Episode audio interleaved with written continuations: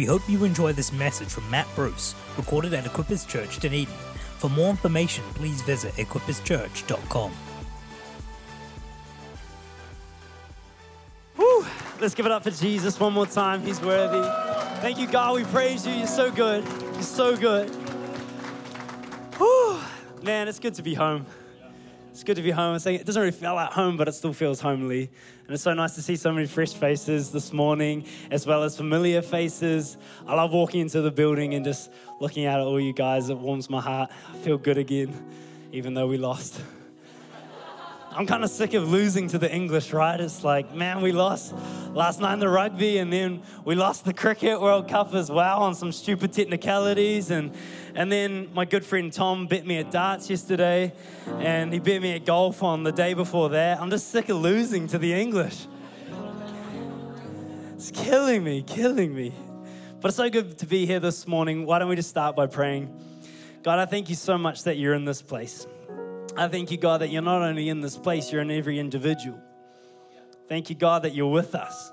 That that makes such a big difference in our world. That we can walk with a confidence and hope that tomorrow's going to be better because you're within us and you're working all things together for good. God, what a privilege it is to come into your house. What a privilege it is to worship this morning. What a privilege it is to hear from your word, to be lifted by your truth. God, I pray that you would minister into each and every single person's heart this morning, that they'd walk out with a little glint more of hope. So we thank you for your presence here this morning. And everybody said, Amen. You can take your seat, turn around say hello to someone.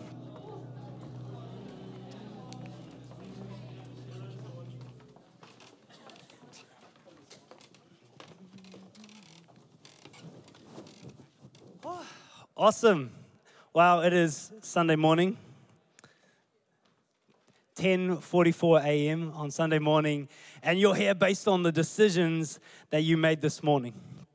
You've made a whole bunch of decisions this morning already. You've probably made a hundred, if not thousands, decisions in order to get to this point where you're on your seat this morning. And uh, one of those decisions might have been uh, what you were going to wear this morning.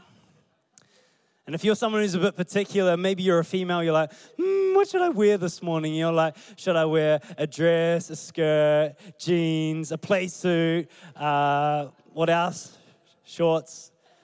And you're still like, what should I wear? And you're like, hmm, maybe I'll wear a dress. You're like, I'll go into my wardrobe. You pick out a dress and you're like, oh, should I go maxi, mini, pleated, midi? Sorry. So you're looking through and you're like, hmm, oh, I'm going to pick that one. Oh, but that one needs pantyhose. I have my pantyhose and actually, no, I'm going to go with that one. No, that one has a belt though. Mm, that one looks really good with a belt. Where's my belt? I swear I have a belt. I bought that belt ages ago. It's got to be in here. And then you're like, I don't have the belt. Fine, I'm going to wear jeans. I'm gonna wear my jeans, but but should I wear my black jeans or my blue jeans or those beigey kind of chino kind of whatever thing they are? Oh, I'll wear my black ones, but they're dirty my black jeans are dirty. And the top I want to wear with my black jeans only go with the black jeans. Maybe I should try my black jeans. Oh no, they're too dirty. Okay, maybe I'll go, I'll go for a skirt. I'll go for a skirt. Mini, no, church inappropriate. Uh, midi, pleated, skater. Oh, I just don't know what I'm going to choose. And then you're like, you finally go, yeah, I'll pick the skirt. And then you go, but what about the weather? I didn't check Met service. And at 12 is meant to bucket down. And I might not be home by 12, so maybe I need to pick something a little more appropriate. Maybe I'll go for play suit. Maybe. Or a jumpsuit, because it's longer. So you go and you pick your jumpsuit out and you go, oh, this is really good. And then you're like, mm, what shoes should I wear? Should I wear the black pair or the bright pair? Oh, I just don't know if I'm really feeling like the bright pair this morning. Just don't know if my mood's bubbly enough, you know? Maybe that's the reason I should wear my bright pair to pull me into the mood. Come on, the joy of the Lord is my strength. Look at my bright shoes this morning. You're like, ah, no, I'll go black. I'll go black. I'll go basic, you know. Oh my gosh, look how many decisions you made just to get to the point of not even really choosing an outfit yet. We've gone through your whole wardrobe and you're still not satisfied. There's so many times in life where we make so many decisions before we've even gotten really into the start of our day. We make so many decisions. What's worse is that if you're a woman in this place, your husband might have said, I don't know what I'm going to wear this morning. So then you had to make a whole lot of decisions for his outfit as well. you can say thank you, husband, for that. So it's now 10:47 a.m. and you're here based on the decisions that you've made. And um, I did some brief research, um, and there's some suggest that we make approximately 35,000 decisions or choices a day.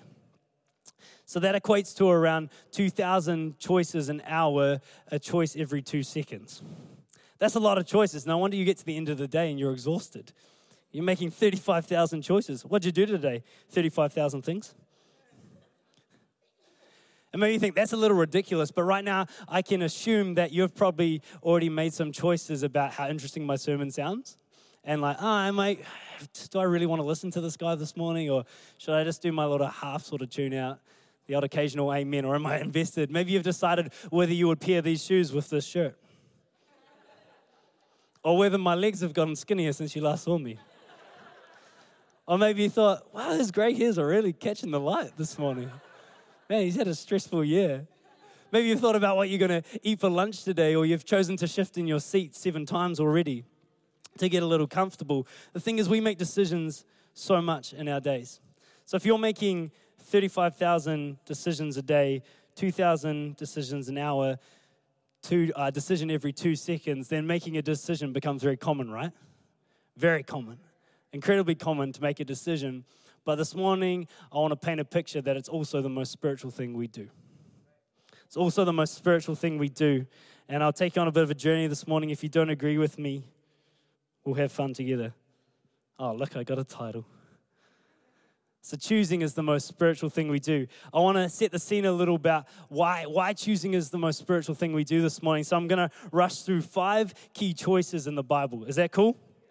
Five key choices. So, number one is uh, hopefully going to be put up. Hey, it's God's loving choice to give us free will. So, right at the beginning, God creates uh, humankind and He creates them in our likeness. I think they're going to check up some of the scriptures for me uh, from Genesis 1 and 2. So, He creates, oh, wow, that's quite hard to read. Where you can't see it says, Let us make mankind in our image and in our likeness. God is creating with free will and He's creating us in His likeness, so He's giving us free will too. And then when he does so, uh, what you can't read as well, he says about the rule that you can't eat, uh, you can eat anything in the garden except from this tree. So he sets up a decision point right from the outset. And he doesn't say, hey, you actually can't do this. He says, uh, please don't, pretty much. Please don't. It's not like, hey, if you go to that tree, you're never going to be able to get the fruit off because it's impossible because you can't. But he sets up a choice. So the choice number one is God's loving choice to give us free will. Do we get that? Number two is humanity's first choice of disobedience. So God sets us up with free will right at the beginning, and uh, it doesn't take long. We're in Genesis 3 where they both eat of the fruit. Eve makes the decision to eat of the fruit, and Adam just doesn't go along with it. He also makes an intentional choice to eat of the fruit as well. So we, we make a, our first choice of disobedience. Third choice is God's gracious choice to send us his son to send us his son. So we sort of mess it up within a few chapters, and God has to bring a plan in place. And in John 3:16, we know it says he gave us his son. He made an intentional decision to give us his son. Number four, Jesus' defining choice to do his father's will. So in Matthew 26 to 39, I don't know if they're going to get to that one. Can we have Matthew 26, 39, team? Hey, that's bigger. Going a little farther, there's Jesus. He fell with his face to the ground and prayed, My Father, if it's possible, may this cup be taken from me, yet not as I will, but as you will.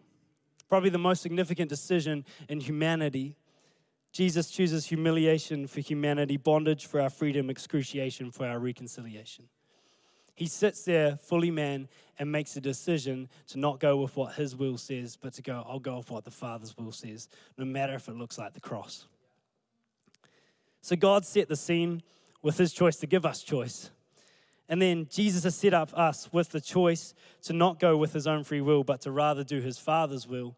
And here we are right now in the fifth choice. The fifth choice is our choice. It's our choice.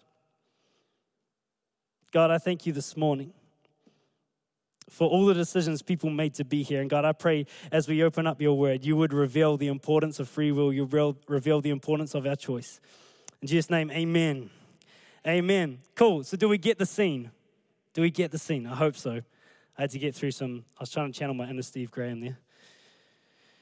Let's go to our key scripture this morning. So it's in Romans 12, 1 to 2. If you want to turn with me to Romans 12, 1 to 2, that should come up on the screen as well, and hopefully we can see it a little easier.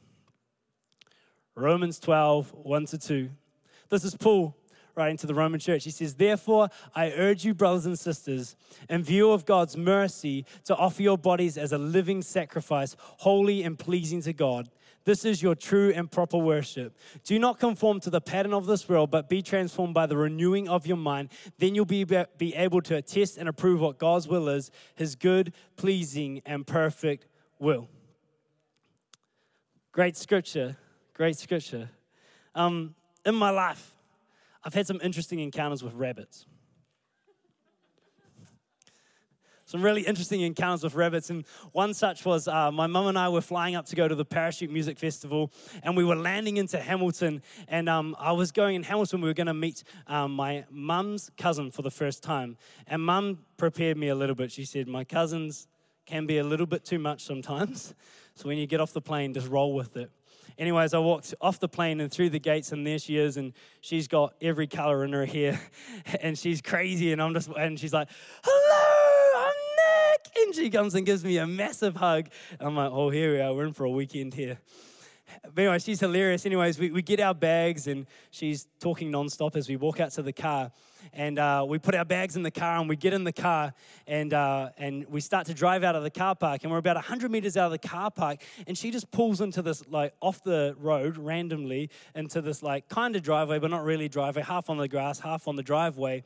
And she says, I just got to get something out of the car. And I was like, okay, sweet. So she, she gets out of the car, gets out of her car door, walks around to the front of the car, which is interesting, not the boot, and she reaches down into the front of her car and she pulls out a whole rabbit. And I'm like, what's that? What? Are you serious? And I was like, Mum, she's crazy. So she pulls out this whole rabbit, and I'm like, oh my goodness. And this thing's limp and dead. And anyway, she proceeds to, she's like, oh, look at this, funny. Um, and then she walks over to the fence, and all of a sudden, this ra- as she goes to chuck this rabbit away, this rabbit kicks into life and sprints off. Just comes back to life and sprints off. So this rabbit who I, that I thought was dead all of a sudden springs back to life. And it's interesting in this scripture, Paul says, Therefore, I urge you, brothers and sisters, to offer your bodies as a living sacrifice. A living sacrifice. And that's really interesting because prior to Jesus, prior to the scripture in the Old Testament, the Israelites would journey, they'd put down their tools, everything, they'd journey and go to the temple, and they would take their animal, they'd take their lamb, say, and they would walk it up to the temple and they'd give it to the priest, and the priest would kill it and lay it on the altar, and that dead animal would stay on the altar until it was completely consumed. So this animal's dead, but Paul's like, hey, yeah, you're a sacrifice now, but you're living. And the thing about living things is living things have choices. They have free will. So Paul's like, hey, you guys are living. Yeah, get on the altar of God, but you're living. But I wonder if sometimes in life we're like the rabbit in my story and we get on the altar of God only to climb off. Because we're living and living things have choices. So we're like, God, I give you my all. I get on the altar. God, I'm all in. My life is yours. And then all of a sudden the fire gets lit beneath us and the heat gets turned up a little and we jump off the altar. Well, like, oh man, no, I knew I said I was going to get on God. I knew I said I was all in. But man, this heat's getting a little too hot under here. And I'm pretty keen to just jump off the altar at my convenience right now. I wonder if sometimes we live like the rabbits in my story. You see, in our lives, we encounter sources of heat on the regular. every day there's sources of heat. You'll know that. That when you enter a day, you can be rosy as anything, and sometimes all it takes is walking out your front door, getting in the face with some wind, and the heat gets turned up a little bit. Or you get stuck in some traffic, and you said, I was going to be more peaceful, God. And, the, and then all of a sudden, the heat gets turned up a little bit in the traffic. But there's so many opportunities or sources of heat in our life that challenge us to stay on the altar, but often we just hop off. We just hop off. What are sources of heat in our lives? They're anything that challenge us to conform to the patterns of this world. Anything that challenge us to conform to the patterns of the world. They're attitudes that pull us into wanting to jump off the altar. But Paul urges us do not conform to the patterns of this world, but be transformed by the renewing of your mind. Where are choices made? They're made in your mind. That's why Paul says, hey, you need to renew your mind. If you're going to stay on this altar, you're going to have to renew your mind over and over again because it's always a decision point. I'm not going to ask you to get on the altar and kill you. You're on the altar as a living sacrifice. I value your free will. I value your ability to choose. I created you that way. I don't want to take your free will from you. I'm not here to set up a religi- religious set of boundaries. I'm here to bring a relationship, and therefore, I'm leaving you living. But you're going to have to make some decisions sometimes, and you're going to have to renew your mind sometimes, and you're going to have to go through some sources of heat sometimes, and you got to say, God, I trust you. I trust you. I may feel like I'm on fire right now, but I trust you. If I stay on this altar, I'm going to stay there and I'm going to trust that I'm going to be there at the end of it. I'm not going to be consumed. So Paul urges us do not conform to the patterns of this world, but be transformed by the renewing of your mind. So don't go with the flow. Intentionally choose. And at times, that will be very inconvenient. Daily, that will be very inconvenient. But we don't want to buy into a convenient culture.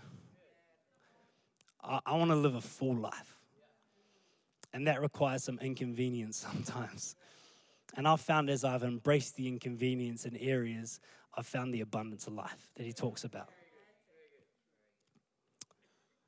This morning, because I want to share a bit about what me and Avi have been up to in our journey. And I don't want to just bring a word, I want to bring something that God's really been teaching me. And God's really been challenging me to stay on a certain altar. And um, that altar is the altar of community. The altar of community. And um, I think this is a really significant altar, obviously in my world, but, but just in the world in general.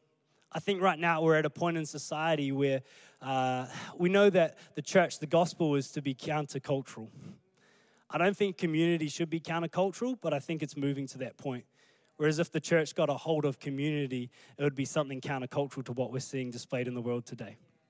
So he's really been challenging me to stay on the altar of community. And for me, if you know anything about me, I'm a huge introvert, a massive introvert. You're like, why are you doing ministry? just following what God's saying. But I'm a massive introvert, and I, I love my own space. When uh, if I go away from the house, Avi books the whole calendar up. So I'm like, "What are you doing?" And she's like, "I've got every hour accounted for, and there's a person in every single slot." So she will go stay with people. She will have 17 billion coffees while I'm away. And then if she goes away, she goes, "Matt, what are you up to?" And I go, "I've booked nothing." and I go, "I might go see my best mate, maybe." That's it. Apart from that, I'm just having me time. So I'm a massive introvert. So naturally, I want to edge towards the thing of just isolation, of just staying by myself, being refreshed. And I actually enjoy it. When I was a kid, everyone would be like, What happened to holidays? And all the kids would be off seeing their mates. And I'm like, I'm going to go with my nana and popper and play violin for an hour a day.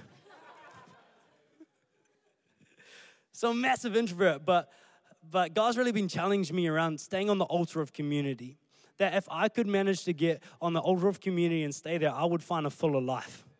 And that it's not just a matter of my personality. Yeah, my personality does dictate some things, but God's actually designed me for community. He's designed me for community. He's designed Adam for community. Therefore, I'm designed for community as well. And God really spoke to me once, closest thing to an audible voice. And my name means gift to God. And He just said, Matt, you're not a gift if you don't give yourself. He says you can keep yourself to yourself, and that's cool, but to actually function in who I've called you to be, to function in Matthew, who I've created, you've actually got to give the gift. So you've got to give yourself. So I've been on this altar of community all year. It has been challenging to the core. Uh, one of the things that has been very challenging is that my wife and I lived alone in our nice little house, just us for two and a half years. And we went up to Auckland where we have a little box of a room for the same price as our two bedroom house in Dunedin. So it's like, woohoo. So we have gone back to flatting. To flatting. And what a challenge that is because there's people around. And when I get home, my home is not my home. It's whoever's in the lounge room is just there. And it's like they come into your bedroom, you have to do everything as a community. And it's like, really, God? I just want my own home. Can't you respect the fact that I need my space? He's like, No, what you need is community. So I'm going to put you back into a flatting situation. And I suggest you get on the altar and stay on there and watch what I do over the year. So I've been watching what he does through flatting. And one of the challenging things is we spend a lot of time with people uh, in the church, at college, everything in our day. And we get home and um, God's blessed me the most extroverted flatmate there is. So I get to the door and it's not like, oh, home. It's like, Matt, how you doing? Blah, blah, blah, my day, my day. Let's go to the next. Let's do this. I'm just like, ah. Sometimes I'm trying to walk up to my room and he's still like, I'm walking away from him. He's still talking to me. It's like, ah, come on, man, leave me alone. But God's blessed me with someone who's incredibly extroverted because I'm learning what it is to stay on the altar and learning that in that there's actually a richness. So now we, we go to the cricket nets together and just have a hit. We, we play darts together and just have fun. We play board games together and we just talk about things as well. And he's actually going in to be an associate pastor. So what a blessing he's been in my world to be able to talk to someone on a similar journey. And you got to realize, hey, I'm actually blessed by this, but it doesn't mean it's not hard. It doesn't mean it's easy to stay on the altar. So many times I walk home and I'm just like, please don't let him be here. And then I open the door he's like, hey! And I'm like, hey! How we doing? In Auckland as well, one thing is that everything seems to go later. I've learned that you don't drive in peak hour traffic because the 15 minute trips becomes 55 minutes, which is a joy in itself. But, anyways, everything seems to start later and end later. So, in my first e group, I'm like, it's nine o'clock. When are we praying? Surely it's home time now. And it's like 9:45. Still not praying. It's a late e group, guys, and we get to about quarter past ten. We finally pray, and I'm like, "Thank you, Jesus." But everything goes later, and for me, I'm like, I love my sleep as well. I love my sleep. I'm an introvert who loves sleep and, uh, and, and I had to learn to actually be present enough at 10, 15 at night to actually address people's hearts. They're, they're bearing their hearts before us. They're, they're asking for prayer requests. And if all I'm thinking about is getting home and being by myself and in my bed, what am I adding to the kingdom? What am I adding? I'm not adding anything. Come on, if I could brace the inconvenience, I could brace the fire inside me that's like, ah, I want to be home. I'd find there's a richness in community one of the richest e-groups we've had is we went to do prayer requests at 9.30 at night. An hour later, we were still there and we hadn't even got around the full circle of prayer requests. People just, just started bearing their heart and then we prayed for another 45 minutes after that. Got home somewhere around 11. Best e-group I had. Felt like something shifted in me around the connection of people. Felt like I walked away going, we didn't just do a program, we did something significant there. Altar of community. Very inconvenient though. Um, church on a Sunday. So, church on a Sunday, God blessed us. It was hilarious. We did three services here for a while. And uh, the Sunday we arrived, they launched three services. And I was like, thank you, Jesus. Building capacity. So we do three services on a Sunday in Auckland. And um, me and Abby do a service leading role, uh, not like the, not like here, but overseeing some of the teams. So we're there at about 7:30 in the morning, and we get home around uh, 9 9:30 at night, and if on pack out, 11:30 at night. And um, it's a massive day. And then God was awesome. He placed us in the Equippers Professionals community and also in helping with the Equip course. So every week on, week off, we're either at a EP lunch or Equip course connecting with people, and our purpose is to connect. Um, so we go for the whole time. there's, there's not really any break. Uh, so you're going for, what, 14 hours or whatever it is. And what a blessing it has been to actually learn to, to be present with people, even when there's so much task throughout a day, and even when you go on the whole time. What a blessing it has been to go through a three hours of a service or whatever, and then get into equip and make sure that you attend to the heart of the new person. And God's really been talking to me about, hey, uh, about stand on the altar, stand on the altar. That, and as I have done that, 14 hours aren't a big day. I talked to my other flatmate, he does one service, and he's always shattered on a Sunday. Oh, I did so much today, Matt. I was there for three hours. I'm like, try 14. I'm still joyful. But I think that's what God does when you're obedient, you stay on the altar. Uh, another flatmate. Our flatmates are great. My, my first, this other flatmate, his name's Mario. He's from Italy. Well, kind of. And uh, my first impression of him was we were bringing our mattress in for our bed, and I had to go through his door, and I tripped over this thing, and I looked down, and it's a big golden elephant with a telephone on it. And I thought, we're in for a treat. the next thing I saw, I was like, whose is that? And it's like, oh, it's Mario's, and it was a harp. And he just decided to buy a harp in church one day. He was sitting in the message, thought, I think I need a harp. So he went on Trade Me and bought one then. Um, so Mario's a fantastic human being. He loves talking as well. And uh, he really challenged my introvert because he didn't really understand space. Didn't really understand space. So it's, it's been we've been five weeks in Auckland. Me and Abby haven't had a single moment apart yet, really. And, and she was like, I'm going to catch up with a friend. And I'm like, introvert time. I was really excited. And, and, and um, it came to that time. And I got into my bedroom. And I was in my bedroom for 10 minutes. And all of a sudden, knock on the door. It's like, oh, Maddie, you're in there. I'm like, yes. So the door opens. Hey, man, how you doing? And just starts talking to me. And he's, so he's outside the door to start with. Two minutes later, he's inside the door. A few minutes later, he's standing beside me while I sit on my bed, just talking to me like this. Next minute, he's on my bed. And after about 25 minutes, I get the hint that he wants to hang out. And I'm like, he's not going away. He's not getting any of my hints.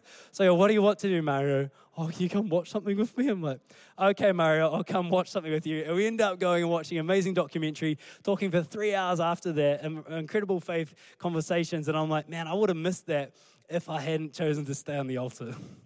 And our relationship after that has just been amazing.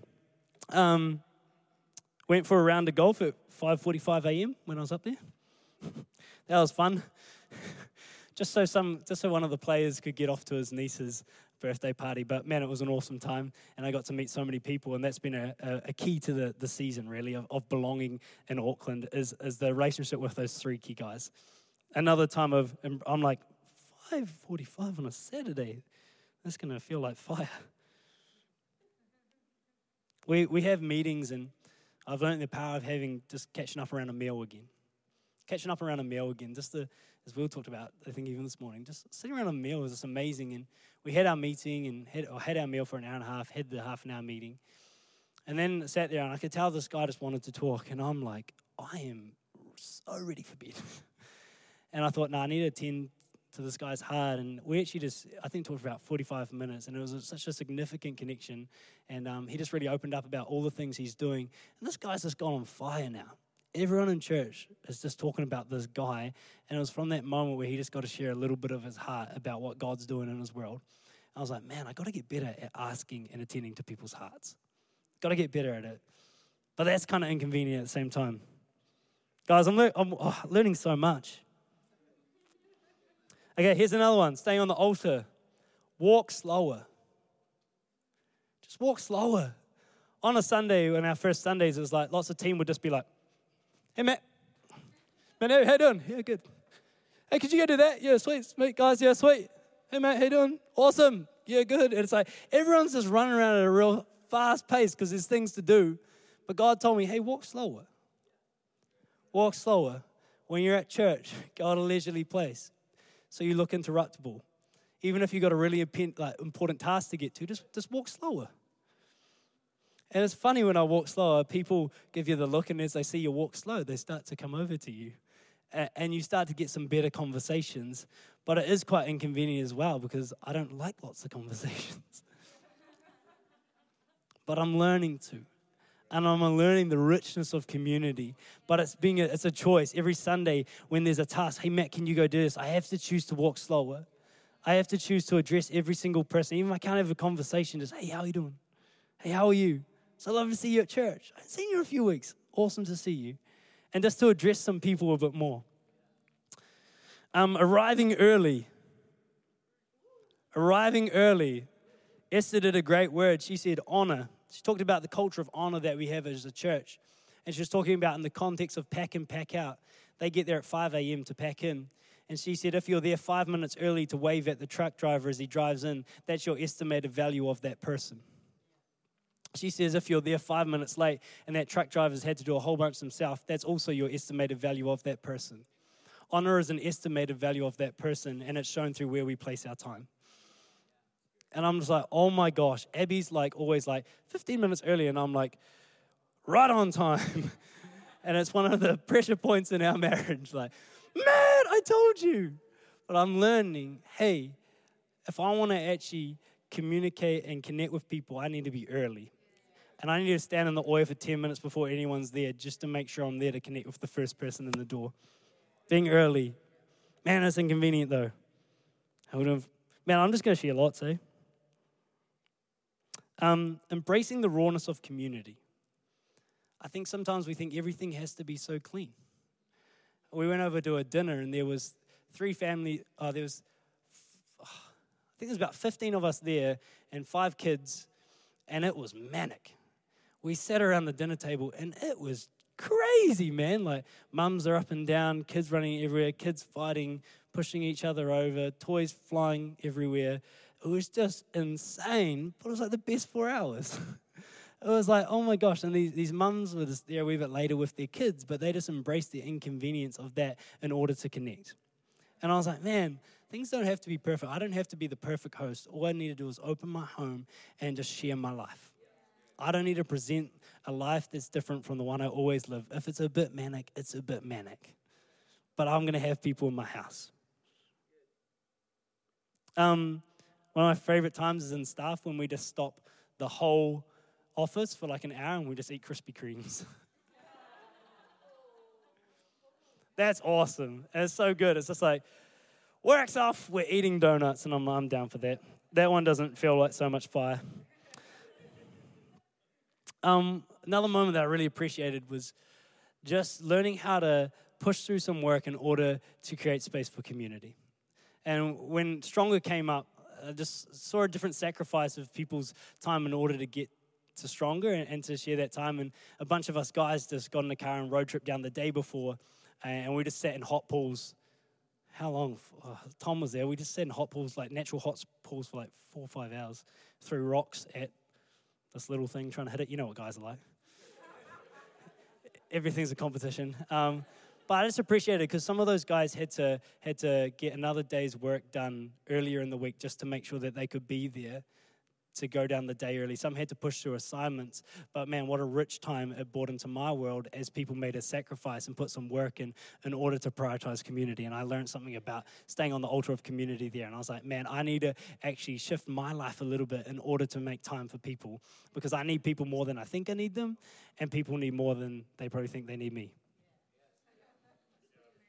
Apparently, I'm useful. Oh man, we do new to church nights, and um, the great thing about Auckland City is it's so diverse now. But on new to church nights, you you often just spend two hours speaking to someone with broken English, with a whole.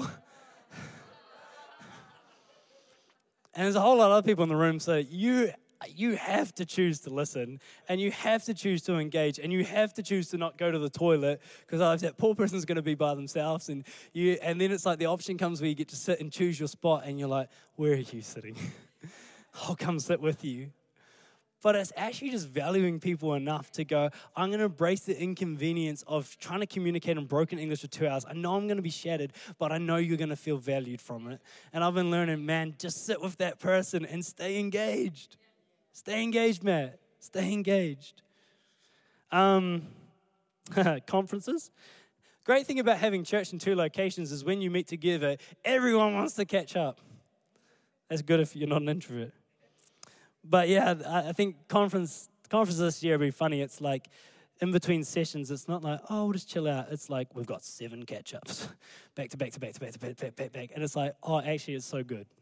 Actually, it's so good to actually catch up with people. Actually, it's so good to spend time in community. Actually, this is why I'm in church. That's why I'm here for community. Um, Auckland traffic again. Uh, I drove in, what was it, hour, an hour 30 minutes just to get one guy to E group.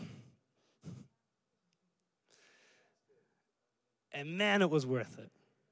Guy has, has felt so disconnected from church for two years, hadn't showed up in six months, and I just made the effort and drove an hour and a half and now he's back in church and he's loving it.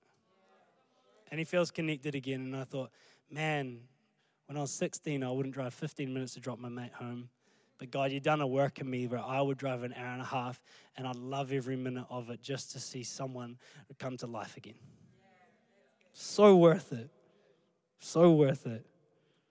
Um, I've learned how to like pop into someone's office and not ask them to do something.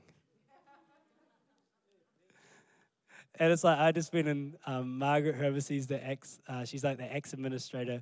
Um, she's like my my nana up there. So I go see her, and she has jars of lollies and biscuits, and and we just go sit and we talk for like half an hour at a time. And she we make a cup of tea and we just talk, and it's fantastic.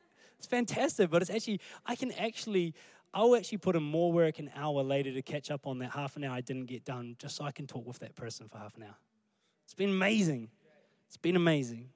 So I've learned this year that the people sitting around you this morning, the people sitting around you at your workplace, desperately need someone to attend to their heart. Desperately need someone to attend to their heart. And so often it takes so long just to get to that place. And I realized, I was thinking, man, what would I do different if I was here? Again, I, I thought, man, I wouldn't change much structure, but man, I would do, do personal leadership different man, I would spend more time with people. Man, I would share more meals. Man, I would brace more inconvenience. Man, I would go through some more fire just to make sure that the connection was real. Because it's worth it. And I've been in Auckland five months, but I feel so known. I know people praying for me. I know I can ring people up and we just go have a hit of golf. I know I can sit and play a board game. And it's just so important. It's just so important. So God's taught me when you learn to stay on the altar, you actually find the fullness of life. When you lay down your life, you'll find it. I wonder what altar God's been challenging you to stay on at the moment. I wonder what altar there is in your life that she's like, hey, could you manage to stay on that one? Could you manage to get on it? Maybe it's like Jesus spoke to you and he's like, hey, I want you to bring a greater freedom in praise and worship and you're like, yeah, God, I'm, I'm in. I'm on that altar, man. And every morning you got up for that week and you were like praising Him, you were dancing crazy in your underwear at home. And then it came to Sunday and it was in like the first praise song, and the church didn't seem to be vibing it. So you just lowered your level back to the level that was socially acceptable instead of staying on the altar and actually going after the freedom God had called you to go after. Maybe it's like you went to, maybe, maybe you like you had a moment with God and God said, Hey, do you know you have an amazing gift just to connect with people? And you're like, oh, I do. Thanks, God. And he's like, Hey, why don't you why don't you connect with someone and share your faith at work? And you're like, Yep, I'm on. I'm on that altar, God. I'm gonna get on that. And then you're on it, and then Monday comes and you walk into the staff room and they're just talking about whatever they're talking about. And they go, How was your weekend? And in that moment you choose to hop off the altar and go, Oh, it was good. Oh, just yeah. Hang out with some mates on Sunday. What'd you do? hang out. Just hang out, you know. Maybe, maybe you started a business and you really felt God saying, Hey, I want you to I want you to provide a free service to families of low social economic uh, backgrounds. And you're like, yeah, God will do that. But then every month you look at the profit line and you go, oh, not yet. Oh, not yet. Oh, when it's when it works out a bit more budget wise, I'll do it. And I wonder if we could choose to stay on the altar that God's called us to stay on. And I wonder the impact and the fullness of life that could come out of it. There's so many altars. I know that each one of you will have somewhere, something where God's challenging you to get on that altar and stay on it this year. So, what's the most spiritual thing we do? It's not worship, it's not reading the Bible, it's not prayer, it's not fasting. The most spiritual thing we do is to choose God. Worship is a choice. Reading your Bible is a choice. Fasting is a choice. It all comes down to free will, the free will that God gave. Will you go after Him and say, Hey, God, I give it over? And Paul says in that scripture, this is your true and proper worship. I worship the Lord. How you doing with stand on the altar? Are you choosing Him? Are you making choices that say, God, I actually trust you? It doesn't make sense. I'm on fire right now but I choose to trust you, God. I know Meshach, Shadrach, and Abednego in the Bible, literally, their boss or whatever threatened to fire them. if you don't bow to me, you're going to be fired. You're like, ah! I can imagine when they're walking into that furnace, their decision to stay on the altar started to get a little hot. And they were like, wow, we did not think this was going to be this bad, God, but we're on the altar. And they're walking to that fire and they, and they step into the fire because they're just that obedient. And they just want to stand on the altar of God and they say, God, even if you don't deliver us, we want to be obedient to what you're saying. And they step into it, and what do they do? They actually find the fullness of life. They come out of the fire and they get a promotion. And it's just like, wow, what obedience it must have taken. You're gonna go through life and you're gonna feel like you're on fire sometimes. You're gonna feel like it's so inconvenient. You're gonna feel like, man, this is this is ridiculous. No one's gonna like me. But can I suggest that God's fullness of his, the fullness of life that God has for you is found when you choose to stay on what He's called you to. When you choose to stay on what He's called you to. The most spiritual thing we do is choosing God. It's the choice to stay on the altar. It's our true and proper worship. When all the options are before me, no matter the cost, I still choose God. Still choose Him. Still choose Him. The most spiritual thing we do is choose. Why? Because it's to hand back that which God freely gave us. It's to give back our free will. It's to say, God, I found you to be good and I trust you with my life. I do not need control, for within your will I have found life abundantly. If you want to experience life abundant, just maybe keep trying to jump back on that altar. For me, it was so many decisions to get on that altar community every day. I guess that's why they talk about taking up your cross daily. every day it had to be a decision.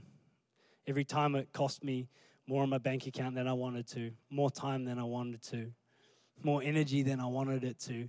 I had to choose to get back on the altar, and I've actually found the rich life because of it. A rich life because of it. I love that um, the most, um, they say Jesus dying on the cross is the most, was perhaps the most important aspect, especially in our faith. But I often think it was actually in the garden where the battle was won. I think it was that moment where Jesus, being fully man, said, Not my will, but your will be done. I think that's so significant. I think he saw every one of our faces.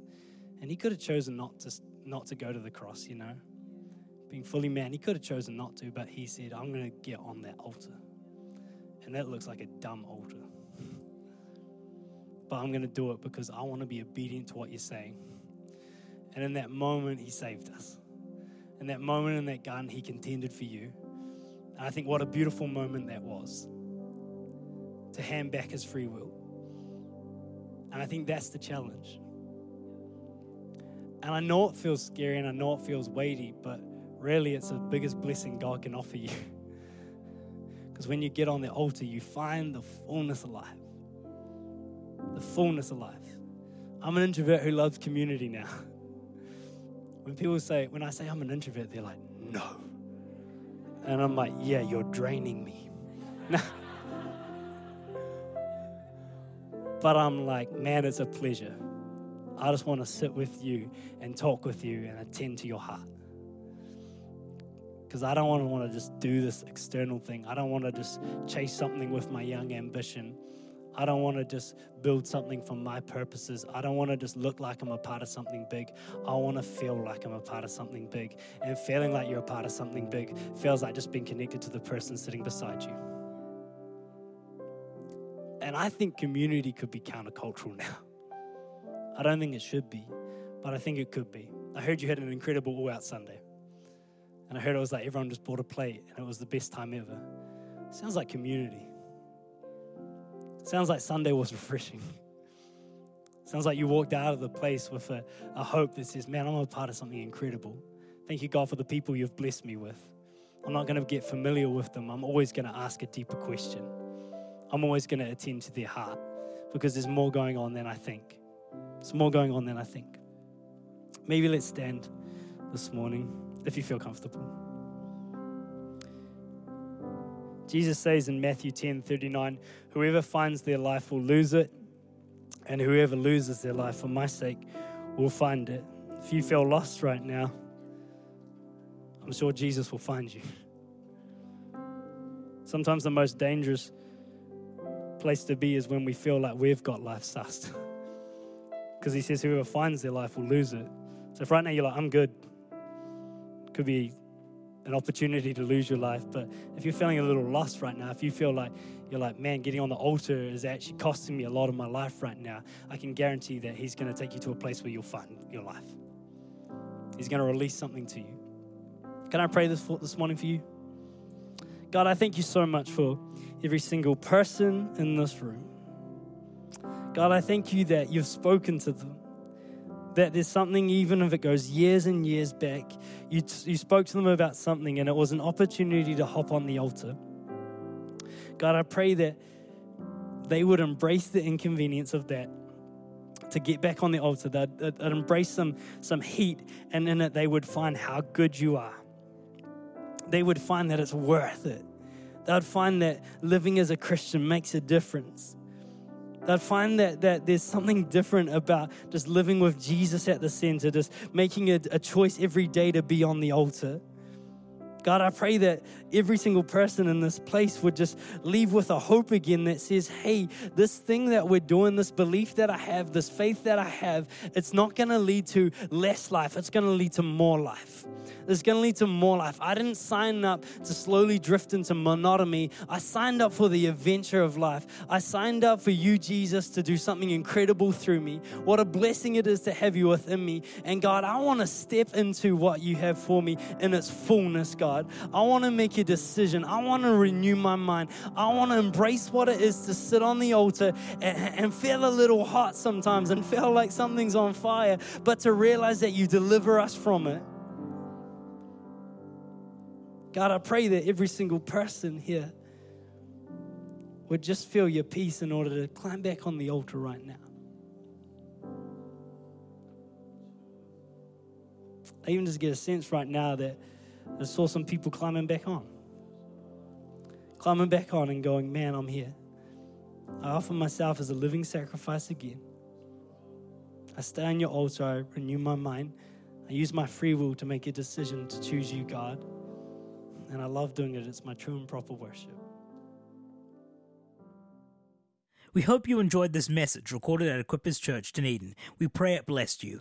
For more information, please visit equipperschurch.com.